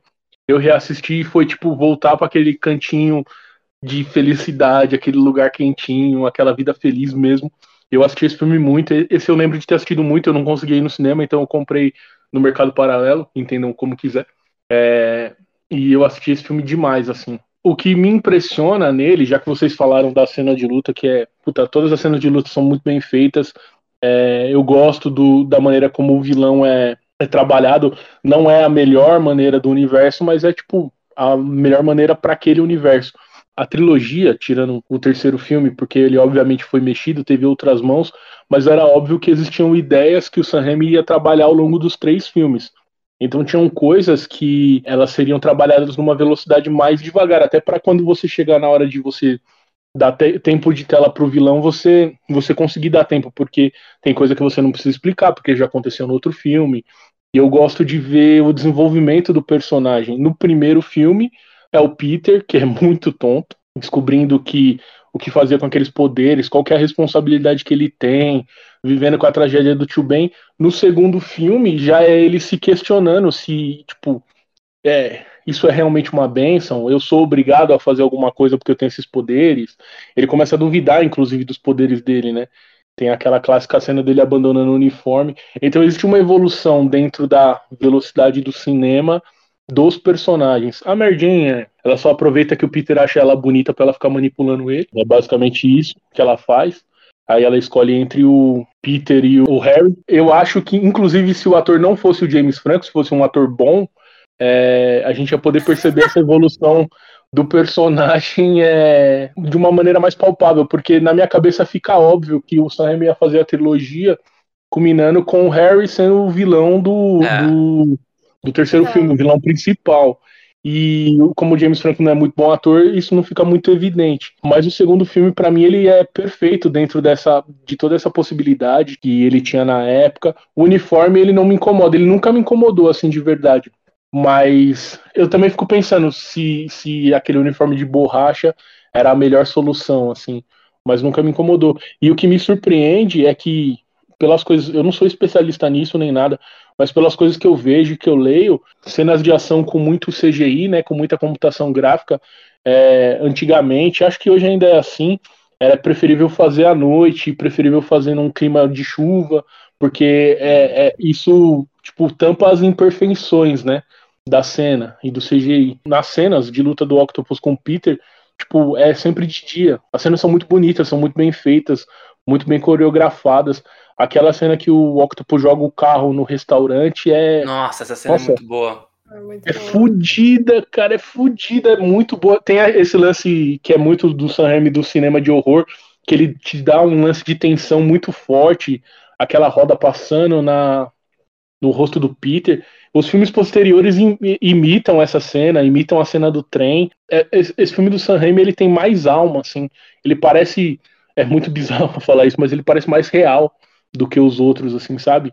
Tipo, eu não sei explicar o porquê. Esse filme é, é maravilhoso, maravilhoso. E eu acho ele perfeito, eu acho que ele não tem nenhum erro e vocês são haters, e é isso. o, que, o, eu, o que eu acho que a palavra não, não, não, não estou tentando te corrigir. Acho que não é real. Eu acho que dentro do universo proposto é o filme mais verossímil. Acho que é isso mesmo. E também por esse lance dele é, tem um negócio, a, gente fala do Peter ser tonto, tem um negócio que ele faz que na época eu não gostava muito porque eu achava que o Homem-Aranha não fazia muita piada, porque eu achava que fazer piada era ficar fazendo piada igual um retardado stand-up brasileiro, assim, mas não é. Tipo, tem uma sequência na. Tem várias sequências durante o filme de humor de tipo, do Peter se ferrando, tem o um lance da pizza que ele vai entregar, tem o um lance que ele vai no coquetel e ele não consegue pegar uma taça de, é de bebida cheia. Tipo, são coisinhas pequenas, assim, que fazem. Quem acha que ele é tonto ficar com. É, não gostar dele ser tonto ficar com mais raiva, é normal, porque você fica. Mano, esse cara é muito tonto, ele não consegue pegar a porra de uma taça. Ele fica tomando tapa na cabeça. Tipo, essas pequenas coisas é, fazem um pouco parte da evolução do personagem. E é bem tonto mesmo, até sendo mais agir, porque olhando sem ver o filme, você fica pensando, caralho, esse cara é patético. Eu não tenho tanto problema com essas cenas de humor, assim. Eu acho, eu acho boas. O, o estilo de humor é. Se, se, o cara é tonto, use da tontice dele pra fazer humor, tá tudo bem. Até dou risada. Faz tipo, sentido. Assim. Faz sentido. É engraçado, né? Esse filme é tão memorável porque a gente passou do primeiro filme e a gente esqueceu de falar da cena do beijo. Né, que era uma cena, nossa, tipo, nossa, super icônica. Verdade. Que era é ele é de ponto. É do primeiro. Era na cena da chuva, né? Que tá de ponto cabeça e ele beija Mary Jane. Bem bonita essa cena. E no 2, assim, a gente tá conseguindo jogar várias cenas memoráveis. Outra que, tipo, cara, eu me racho. Quando eu fui assistir de novo o filme, eu, eu ri de uma forma que eu. Que, tipo, achei que não ia rir porque eu já sabia da piada, sabe? A cena do elevador. A cena do elevador é muito boa. Cara, é muito boa, muito, boa. E eu acho que quando eu falo que o, que o Homem-Aranha, do Tom Maguire, ele não é um bom Homem-Aranha, porque eu tenho como, como referência os quadrinhos dos anos 90, né? Ah, a saga do clone, é, é isso que você tá comparando, é isso mesmo, Tico. Eu vou desligar, essa, eu vou desligar agora, não, cara, tô indo embora, não, não, brincadeira. e até mesmo a, animação dos anos 90, em que o, em que o, o personagem, o Homem-Aranha, né, não o Peter, né, mas o Homem-Aranha, ele é mais ele é mais solto, ele é mais desenvolto, porque quando ele coloca a máscara, ele não é mais tímido, né? E a timidez dele tava ali nele, nele se expor. Como ele tampa o rosto, ele não é mais tímido e ele se solta mais. E eu acho que falta um pouquinho dessa de, dele se soltar, né? Ele tá sempre muito sisudo. Essa parte do elevador é perfeita, é perfeita, é perfeita. Porque ele faz as piadas pontuais. E sim, não é nem piada, né? Mas é a situação. Aquele humor de constrangimento, né? É. Tipo, você tá constrangido vendo, assim. Bonita essa roupa. É, eu mesmo que fiz. Não, e é verdade, ele que fez a roupa, é. né? Aliás, que é uma grande. Não tá nem mentindo. Exatamente. E é uma grande incógnita, né? Como é que ele fez aquela roupa sozinho. Mas eu acho que isso não é importante e a gente vai, né? Não precisa explicar Mas isso, é eu acho, isso eu acho que fazem, faz parte das coisas que são para ganhar tempo. É tipo o lançador de teia. Sim. Quando eu falei lá que eu, não, eu gostava do lance da teia orgânica, é por isso. Tipo, ele não tá fazendo nenhuma aberração, porque realmente ele foi picado por uma aranha e ganhou poderes de aranha, ele não vai fabricar teia. É, tudo bem, ainda bem que ele não fabrica teia pelo, pelo bumbum, né? Melhor pra gente, mas a gente não precisava ver isso. Então acho que faz parte dessas coisas, assim. Tipo, ele precisa cortar algumas coisas. Igual, por exemplo, ele tirar a Gwen Stacy da história, eu achei muito bom. Já pensou se tivessem duas damas em perigo pra ele ficar salvando? A G ia se matar. Ela ia querer quebrar a TV. Não, eu ia mesmo, eu juro. É isso, né? Você tem que escolher uma. Dentro, dentro de uma franquia, não tem como. Você tem que escolher uma. Tipo, não dá pra ele ter toda. O, o Homem-Aranha, querendo ou não, ele, ele é nerdão, bobo, assim, mas ele namorou muito. Tipo, a Betty, Betty Brand lá, que, é, que ela é. Nesse filme do Sam Raimi, ela é a, a secretária do, do J. Jonah Jameson. O Homem-Aranha namorou com ela nos quadrinhos namorou com a Liz Allen nos quadrinhos, com a Gwen Stacy, com a Mary Só Jane. Padrão, né? Só modelinho padrão. Só modelinho padrão. Tô falando eu o braço, tô falando. É. O, a, a Beth Brand, eu acho que, ela, é, acho que ela é bem parecida mesmo com o filme, né? Com, com esses filmes, pelo menos, né? Que ela, ela, é more, ela tem um cabelo é, escuro, né? Ela é morena e cabelo curtinho, se não me engano. A Liz Allen nos quadrinhos era, era loira, Gwen Stacy era loira, Mary Jane era uma modelo ruiva, é, a Felissa Hard, que é a, a gata negra, ela, eu não sei qual é a cor de verdade dela do cabelo, mas é a, a, a mulher gato do, do, do Homem-Aranha, tipo, usa roupa colada, com um decotão, sabe? Então, tipo, uhum. não dá pra você fazer cada filme ele pega uma, né? Ele precisa, tem que escolher uma. Senão não tem desenvolvimento de personagem. eu acho que esse negócio que você falou com relação à, à cena do elevador, eu tenho a sensação, reassistindo os filmes, que no terceiro filme a gente veria isso. Veria esse Peter mais solto e fazendo mais piada. Porque vem numa crescente nos dois filmes. Faz parte da construção, da velocidade de construção que ele usa, sabe? Faz todo é, sentido. E, no segundo filme ele tá um pouco mais solto. O segundo filme ele é, é mais amarrado, acho que por causa disso, porque é, é, o que vocês falaram. Já existe uma base de um universo, você já sabe de onde aqueles personagens saíram, e aí você tira eles de lá e, e você vai assistir a evolução deles. Eu acho que no terceiro isso seria uma evolução natural, assim como seria a evolução do, do Andy Verde se tornando vilão novamente se o James Franco fosse um bom ator. Eu tô falando que ele é um bom ator, mas eu nem acho isso. Só eu gosto do James Franco, mas ele, o James Franco ele é bom em filme alternativo. No Homem-Aranha, eu admito que ele tinha uma, um. É que você tem que comparar os dois do Andy, né? Aí você olhava o William Defoe, eu olhava ele você fala, caramba, né? É, é, é, meio desleal também, né? É que a barra tava muito alta também, né? É, exatamente, exatamente. O, quando ele fez lá o, o prelúdio do Mágico de Oz, também era um filme ruim, aí o filme também não ajudou, e ele não se ajudou, né? Então, é, quando ele fez o, o primeiro Planeta dos Macacos, sabe? Também eu não curti muito, mas é tanto é que depois saiu o diretor, saiu ele, continuaram o filme de outra maneira, né?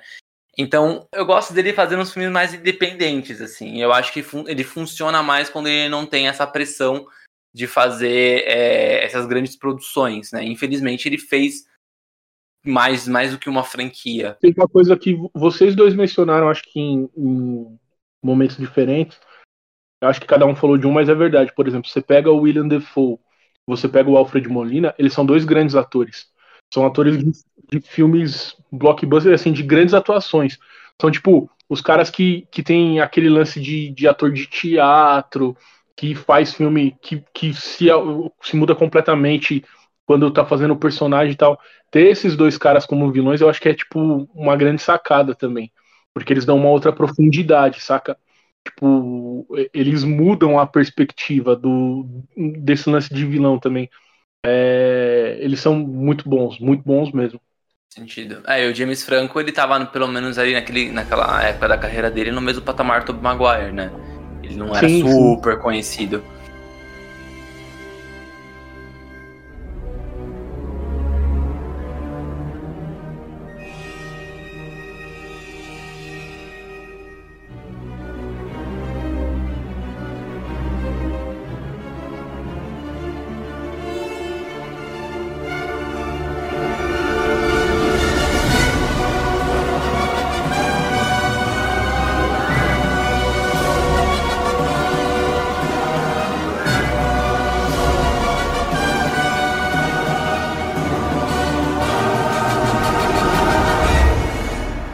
Gente chega no terceiro filme. Me desculpa, ouvintes. Não, não, não, não.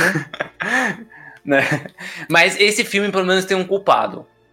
Né? na verdade, é que é uma produtora inteira. Eu tenho que dizer que eu não desgosto do terceiro filme, não. Nossa, eu não consigo gostar dele, assim. É, eu consigo assistir. Eu consigo assistir, não é, eu não acho um absurdo, né, esse filme. Cara, eu acho um absurdo. Eu tava reassistindo, eu desliguei minha cabeça em um determinado momento, eu fui pro Twitter. Eu falei, não dá, eu não vou conseguir. Mas é bom. bom ouvir vocês e ver os pontos que vocês têm, porque talvez eu deixe de ser chato também. Isso acontece bastante. Quando você é um velho ranzinza, tipo, você não gosta de muita coisa. Então tá, então a gente vai deixar você no final de novo. Vamos ver se tá lá você muda, muda de opinião. Tá. É, antes eu vou contextualizar, né? Pro pessoal entender qual que, qual que foi a merda que aconteceu. Aconteceu que a Sony quis interferir no, na produção do Homem-Aranha 3. Homem-Aranha tá fazendo muito dinheiro, tava sendo uma das franquias de, de grande sucesso ali no começo dos anos 2000, né? Como, como o Digão falou, tanto o Homem-Aranha quanto o X-Men, eles foram expoentes dessa geração que estava sendo criada ali no começo dos anos 2000 de super-heróis, né? Engraçado que antes a vanguarda ficava sempre com a DC, né? Nesse momento foi com a Marvel. Eu posso dizer que eu dou até um passo para trás e falar que quem começou a pavimentar isso foi o filme do Blade. Mas o Homem-Aranha e os X-Men foram grandes, a grande franquia expoente dessa geração que estava sendo construída. A Sony tava, fiz a escolha certa, sabe? Comprei o Homem-Aranha. o motoqueiro fantasma, tadinho, nem era tudo isso, compensava a grana, sabe? Agora o Homem-Aranha foi, foi uma escolha certa. E aí eles queriam lucrar muito mais, e não só com o Homem-Aranha em si, mas também com merchandising. E aí eles sugeriram de uma forma bem obrigatória de que o Sam Raimi ele tinha que colocar um vilão escolhido pela, pela Sony. No roteiro original, o, os vilões seriam o novo Duende, né, feito pelo James Franco, e o Homem-Areia, feito pelo Thomas Hayden Crush. Né? Só que a Sony falou que só ter um novo Duende Verde e o Homem-Areia não vendia bonequinho, não vendia merchandise, eles queriam um vilão mais conhecido pelo público. Vale lembrar que durante todos os anos 90, um dos vilões do Homem-Aranha que ficou muito conhecido, fez um sucesso enorme, era a cara dos anos 90, era o Venom. Então a Sony queria trazer o, Venom para o filme do Homem-Aranha. E para mim é claro que tudo no filme relacionado ao Venom, o Sam Raimi fez com, com nojinho. Absolutamente tudo, né? Então, o fato de ter três vilões, talvez, e precisar apresentar dois, talvez encheu muito o filme, mas para mim ficou muito claro, assim, reassistindo o filme, que tudo que era relacionado ao Venom, o Sam Raimi fez com nojinho. Gi, sua, sua opinião sobre o Homem-Aranha 3, já que você gostou. É, eu acho que gostar, aquela, aquela já começa a. É uma palavra muito forte. É uma palavra muito forte. Brincadeira, eu gosto, eu não desgosto, eu acho que é essa a questão. Assim, o primeiro filme eu gosto, mas não é o meu favorito. O segundo é o melhor dos três. E aí eu gosto mesmo. Agora o 3 eu não desgosto. Eu acho que ele tá ali. Se fosse um top 3, ia ser 3, 1, 2, entendeu? E o problema do Venom, na época, pff, jamais que eu teria entendido que o Venom era um problema. para mim era demais, tipo assim, um vilão, alienígena e tudo mais, aquela gosminha, para mim era muito divertido. E, e o filme, para mim, é divertido. Ele continua trazendo essa diversão. Eu acho hilária. E assim, que bom que virou meme ultimamente, porque eu acho hilária aquela cena que ele sai dançandinho, sabe? Que ele tá. Muita ali... vergonha dessa cena. Eu gosto, entendeu? Eu Essa acho que é a melhor cena do filme. Acho ruim. É, então, não é ruim. É, é, vergonha alheia? Talvez, mas eu gosto dela, porque ele tá ali animado, ele tá confiante, entendeu? É uma coisa que você não sentia no, no Peter. No primeiro, no segundo filme. Tava no segundo. É, um pouquinho até. Mas assim, no terceiro ele tá ali confiante. Tudo bem que não é ele, né? mas é, eu, eu gosto mais do Peter. Do terceiro, apesar de ter toda essa problemática do da interferência. Ele tem... Eu acho que tem muito vilão também nesse filme, né? Eles não decidiram quem que ia ser o vilão, aí escolheram logo três. E vamos nessa, né? O Sam Raimi sabia desde o começo, o problema foi a Sony. É, então, eles não decidiram, tipo assim, ah, vai ser o Venom, beleza, então vamos trabalhar o Venom direito? Vamos trabalhar o Venom direito. Aí não, aí me põe. Tem o, o Homem-Aranha, Homem inclusive eu tenho uma camiseta que é muito parecida. Eu também tenho. É muito bom. Toda vez que eu ponho, eu fico, nossa, que, que coisa. Enfim, dá até fazer um cosplay. Aí, é, tem o, o novo Duende, né? Que, que tá aqui. E eu lembro que é, é bem bagunçada essa parte. Eu, eu tô enganada? É bem bagunçada essa coisa de virar um novo Duende. Então, é, é, essa coisa do, do, do Homem do Homem-Areia, eu gosto dele. Gosta dele, tipo? Então, eu gosto. Assim, vamos lá. Vamos... O que, que eu acho do filme? Esse filme é difícil. Eu acho que o mais difícil de passar pano é esse filme. Fica aí, faz seu máximo. Mas o que eu gosto? Eu gosto muito do Homem-Aranha. Gosto também. Pra mim é meio que claro que o, o vilão principal do filme seria o novo Duende. Uhum. Só que a ameaça física principal seria o Homem-Areia. E que teria um arco de redenção com um novo Duende, né? E no final do filme ele se juntaria com o Homem-Aranha para derrotar essa ameaça que se tornou o Homem-Aranha, mas não tendo acesso à ideia original do Sam Raimi, o que, que eu imagino é justamente isso, que teriam esses dois, que não teriam esse negócio do Homem-Aranha bonzinho e, uma, e o, o, o Homem-Aranha malzinho. Talvez essa parte dele ser mal seria mais porque a fama subiu pela cabeça, que era a proposta do começo do filme. E aí ele ia ficar meio cuzão, mas não por causa do simbionte, mas sim uhum. porque a, a, a, subiu, subiu, ele virou, virou estrelinha. No começo ele tá meio cuzão. Tem até o lance do beijo com a Gil em Stacy, que a Jane fica puta. Exato. no começo ele tá meio cuzão, porque faz parte da evolução da trilogia mesmo. Tipo, ele tá mais confiante, né? Ele fica mais confiante, uhum. a, a galera passa a, a adorar o Homem-Aranha, porque, tipo, no segundo também tem aquele lance de todo mundo duvidar dele, né?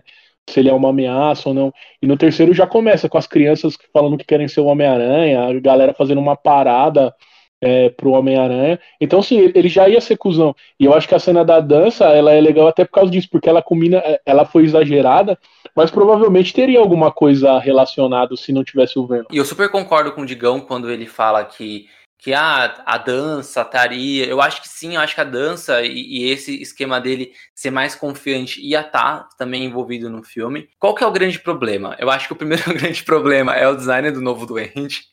Eu não, eu não consigo não achar aquele estranho. Mas aquele design, cara, é design para vender bonequinho. É tipo certeza. É de design para vender bonequinho. E aí eu acho que também teve a mão da Sony. Sim. Eu acho que tem um momento ali no começo do, do não, começo da transformação do Duende que mostra um uniforme igual do Duende Verde do filme, só que meio cromado. Eu acho que hum. a, a, o Sam Raimi ia para esse caminho. Eu acho que não ia ser nem o Duende Verde, ia ser o Duende Macabro. Eu também acho que eles iam a, a, a dar uma adaptada e colocar o Duende Macabro. Eu também acho. Mas no final das contas, eu acho que a Sony deve ter pedido de ah, vamos. Aí ele fala, tá, tá bom, tá, já, já tem um Venom, então coloca essa porra logo. Vamos fazer esse filme, vamos fazer, né? Porque eu lembro também que o uniforme do primeiro Duende, ele foi um dos bagulhos mais criticados do primeiro filme. Sim, foi um, sim. um dos bagulhos mais bombardeados em relação ao público geral. Então eles devem ter entendido que se fosse o mesmo, provavelmente não deve ter vendido brinquedo, né? Porque eles têm esses números uhum. desse primeiro uniforme. Eles não queriam porque também não ia vender de novo. Sim, faz todo sentido isso. Faz todo sentido. Por que, que eu acho que o problema principal do roteiro é o Venom? Porque tudo, tudo, tudo que se relaciona ao Venom, o, o filme fica ruim. O Ed Brock ele é muito ruim. Tudo que envolve o Ed Brock e o Homem-Aranha é corrido. O lance do simbionte, o Sam Raimi faz ao máximo, ao máximo, o simbionte não ser algo inerente no Peter, da mesma forma que é com, com o Brock. Então, tipo, ele pode trocar de roupa, ele tira o simbionte, ele guarda numa caixa, e aí ele escolhe ser mal. Eu acho que esse, esse, esse lance de tipo, ah, eu tô escolhendo ser mal, é provavelmente um lance moral que ele já teria nesse filme. Tipo, eu sei quem eu sou, mas eu quero matar o Homem-Areia, porque o Homem-Areia também interferiu lá, provavelmente é o assassino da, do, do meu tio Ben, é, e não é outro cara. É uma das cagadas do filme, inclusive. É uma das cagadas, só que eu acho que isso daí era, era a ideia original desde o começo. Mas ficou mal explicado, né? Eu acho que ficou mal colocado, sei lá. É que nesse filme tem muita coisa, né? Esse é o problema. E aí é. a gente não consegue entender qual é a ideia original do, do diretor mesmo. Mas sabe qual é um dos grandes problemas desse filme também? É que ele é o filme das grandes coincidências. Tudo que acontece Nossa, é uma coincidência. Muito. Nada nesse filme, nada é uma coisa. O Venom, o Venom ele cai num par. É um, um simbionte alienígena que ele cai num parque, quando o Peter e a Mary Jane estão no parque. É. E aí aquele simbionte alienígena entra no Peter. Aí a hora que o Peter vai tirar o simbionte que ele não sabe como fazer, ele decide ir para uma igreja e tocar um barulho bem alto para se de, é, desprender. Quem tá, quem tá lá? Igreja. O Ed Brock. E aí o Ed Brock vira o Venom e ele odeia o Peter Parker. Ele odeia o Peter Parker porque ele foi mandado embora. Tipo, é só o filme das, das coincidências. A Gwen Stacy é colocada no filme por uma coincidência. O Peter salva a Gwen Stacy. O Ed Brock é pior ainda. o, o, Peter salva a Gwen Stacy. Aí depois o Ed Brock aparece e fala: Então, eu sou o namorado da Gwen. Tipo, é, é, assim que ele é inserido no filme. Eu sou o namorado da Gwen e eu tiro foto. É o filme das coincidências, tá ligado? Nada é construído. Verdade. Tem outra coincidência que eu, que nossa, quando, quando eu assisto, eu, me dá vergonha, assim. Que eu acho que é mais vergonhoso do que a cena da dança, para mim. A cena da dança, para mim, é bem vergonhosa, mas essa cena que tá o Venom se pendurando pela cidade, e aí ele vai entrar num beco para fazer um rasante. Quando ele entra num beco, o Homem-Areia dá uma marretada de areia no Venom e fala: Peguei você, Homem-Aranha! E aí o Venom fala: Não, não, não, não, não, não, eu não sou Homem-Aranha, mas se você é o inimigo do Homem-Aranha, a gente pode se juntar e pegar ele junto, sabe? Mano, não! Mais uma coincidência. Mas assim, eu gosto do personagem, eu gosto da construção lá, da família, né? Tem tudo isso, né? Eu não tô viajando, não, né? Eu não tô tendo uma memória muito afetiva. Não, não tem, tem isso, sim. Eu, tem eu lembro que ele era uma das coisas que eu mais gostava no filme. Tem sim, tem isso mesmo. É. A cena dele, dele, depois que ele vira o areia e ele vai se reconstituir o corpo, o filme tinha que ter acabado ali. Nossa, é sensacional aquilo, cara. É sensacional. Mas tem um problema para mim também nisso aí que é o lance assim que eu acho que isso piorou muito mais agora, é, nos anos atuais. Mas a dificuldade de um vilão que é vilão, saca? Tudo que leva o cara a ser é, é assim. Não, não acho que isso acontece com, com Homem-Areia, eu tô dando uma viajada. Mas é aquele lance meio que do filme do Coringa, assim, ah, se você teve um dia ruim, se a vida te fudeu, se você não tem sorte, se você não é privilegiado, você vai virar um vilão e, tipo, tá tudo bem, foi a sociedade que fez isso com você, saca? É, eu acho que rola um pouco de dificuldade desse lance do cara. Por que, que ele é vilão? Então, porque ele gostava de fazer assalto, e quem faz assalto é vilão, saca? Tipo, mas no, no sentido da construção do Homem-Areia e do universo do Sam Raimi, eu acho que faz um sentido do caralho. Ele é legal pra cacete. Sim, sim. Sim, não, faz sentido. É, eu acho que eu, eu também gosto de outra coisa que aí envolve o, o, o Homem-Aranha, que é tipo assim, o Homem-Aranha é um desafio. Né? Tipo assim, como derrotar Sim. Sim cara que é areia, sabe? Tipo, ele desfaz aqui, surge dali.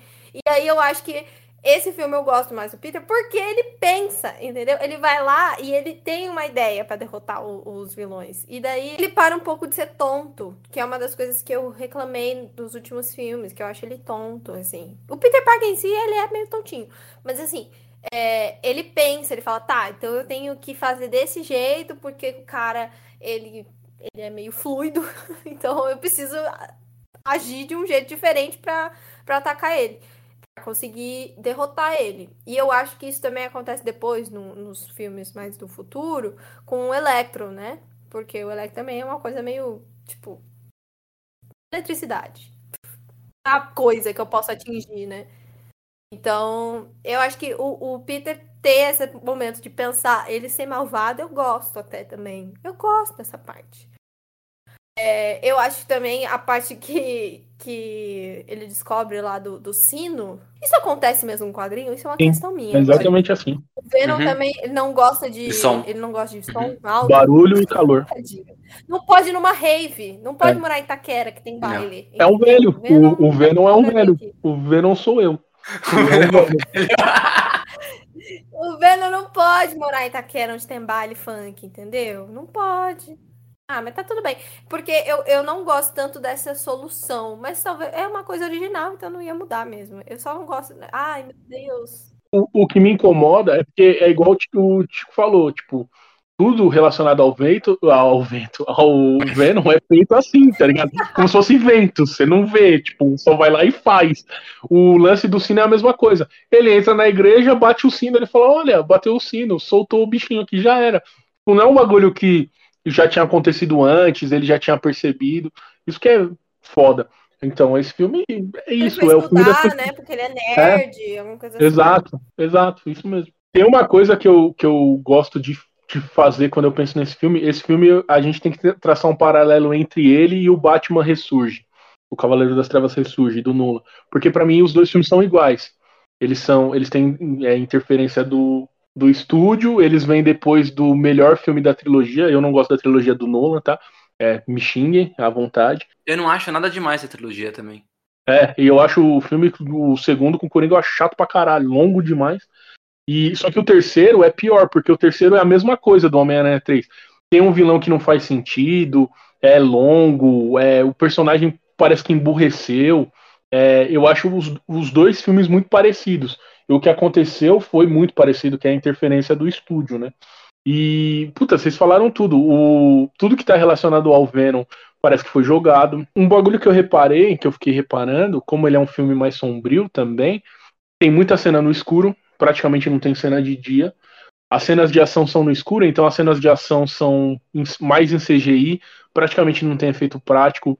O Tobey Maguire praticamente não usa a máscara do Homem-Aranha. Eu lembro de ter lido uma, uma época, isso acho que numa Wizard, que era um bagulho de contrato, de que ele não queria mais fazer o filme inteiro sem usando máscara.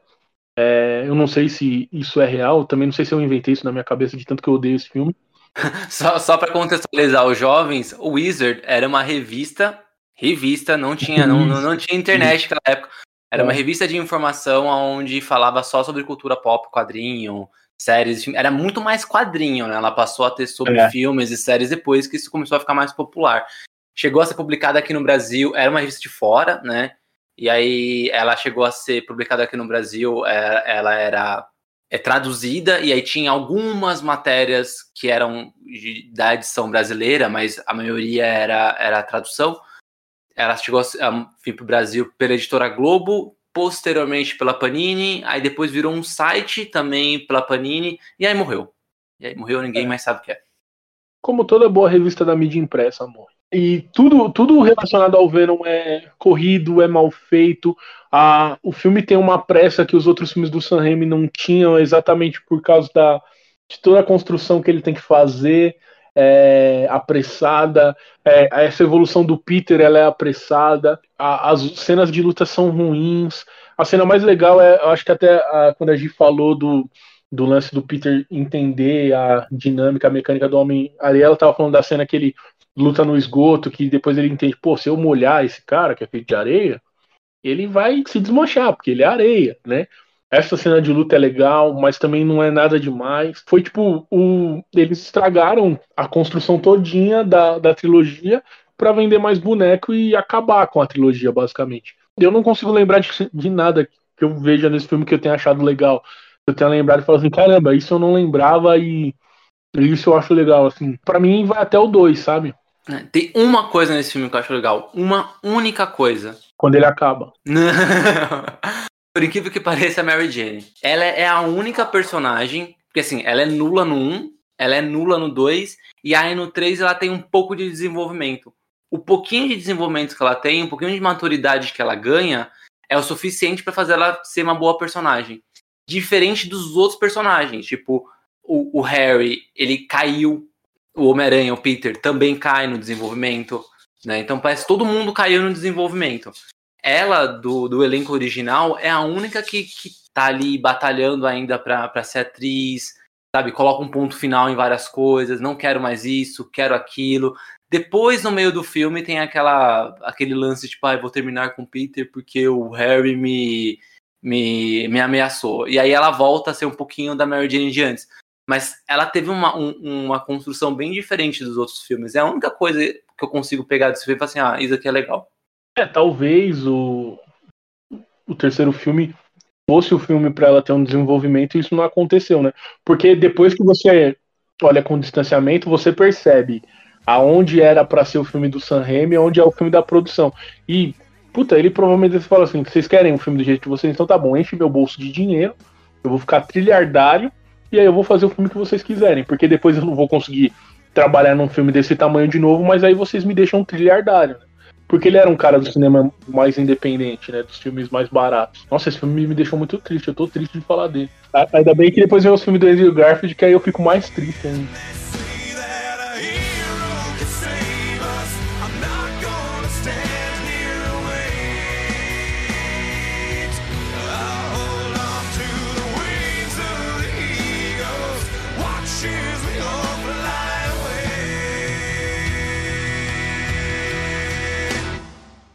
Bom, esse, esse foi o, o, primeiro episódio, né, da, do especial.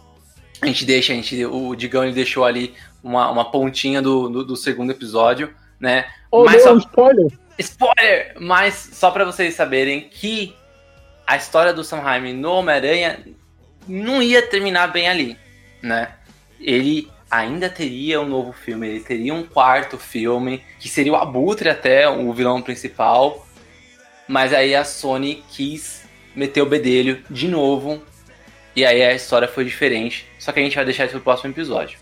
Então, gente, sexta-feira que vem tem o segundo episódio do especial do Homem-Aranha. Até lá. então, tchau, tchau, gente. Um beijo.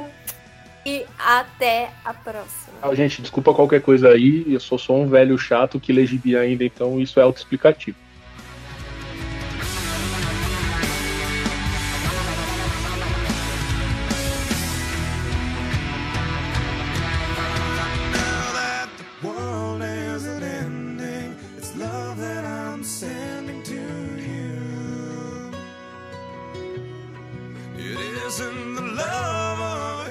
Você acabou de ouvir esse episódio maravilhoso e, peraí, ainda não segue a gente nas redes sociais?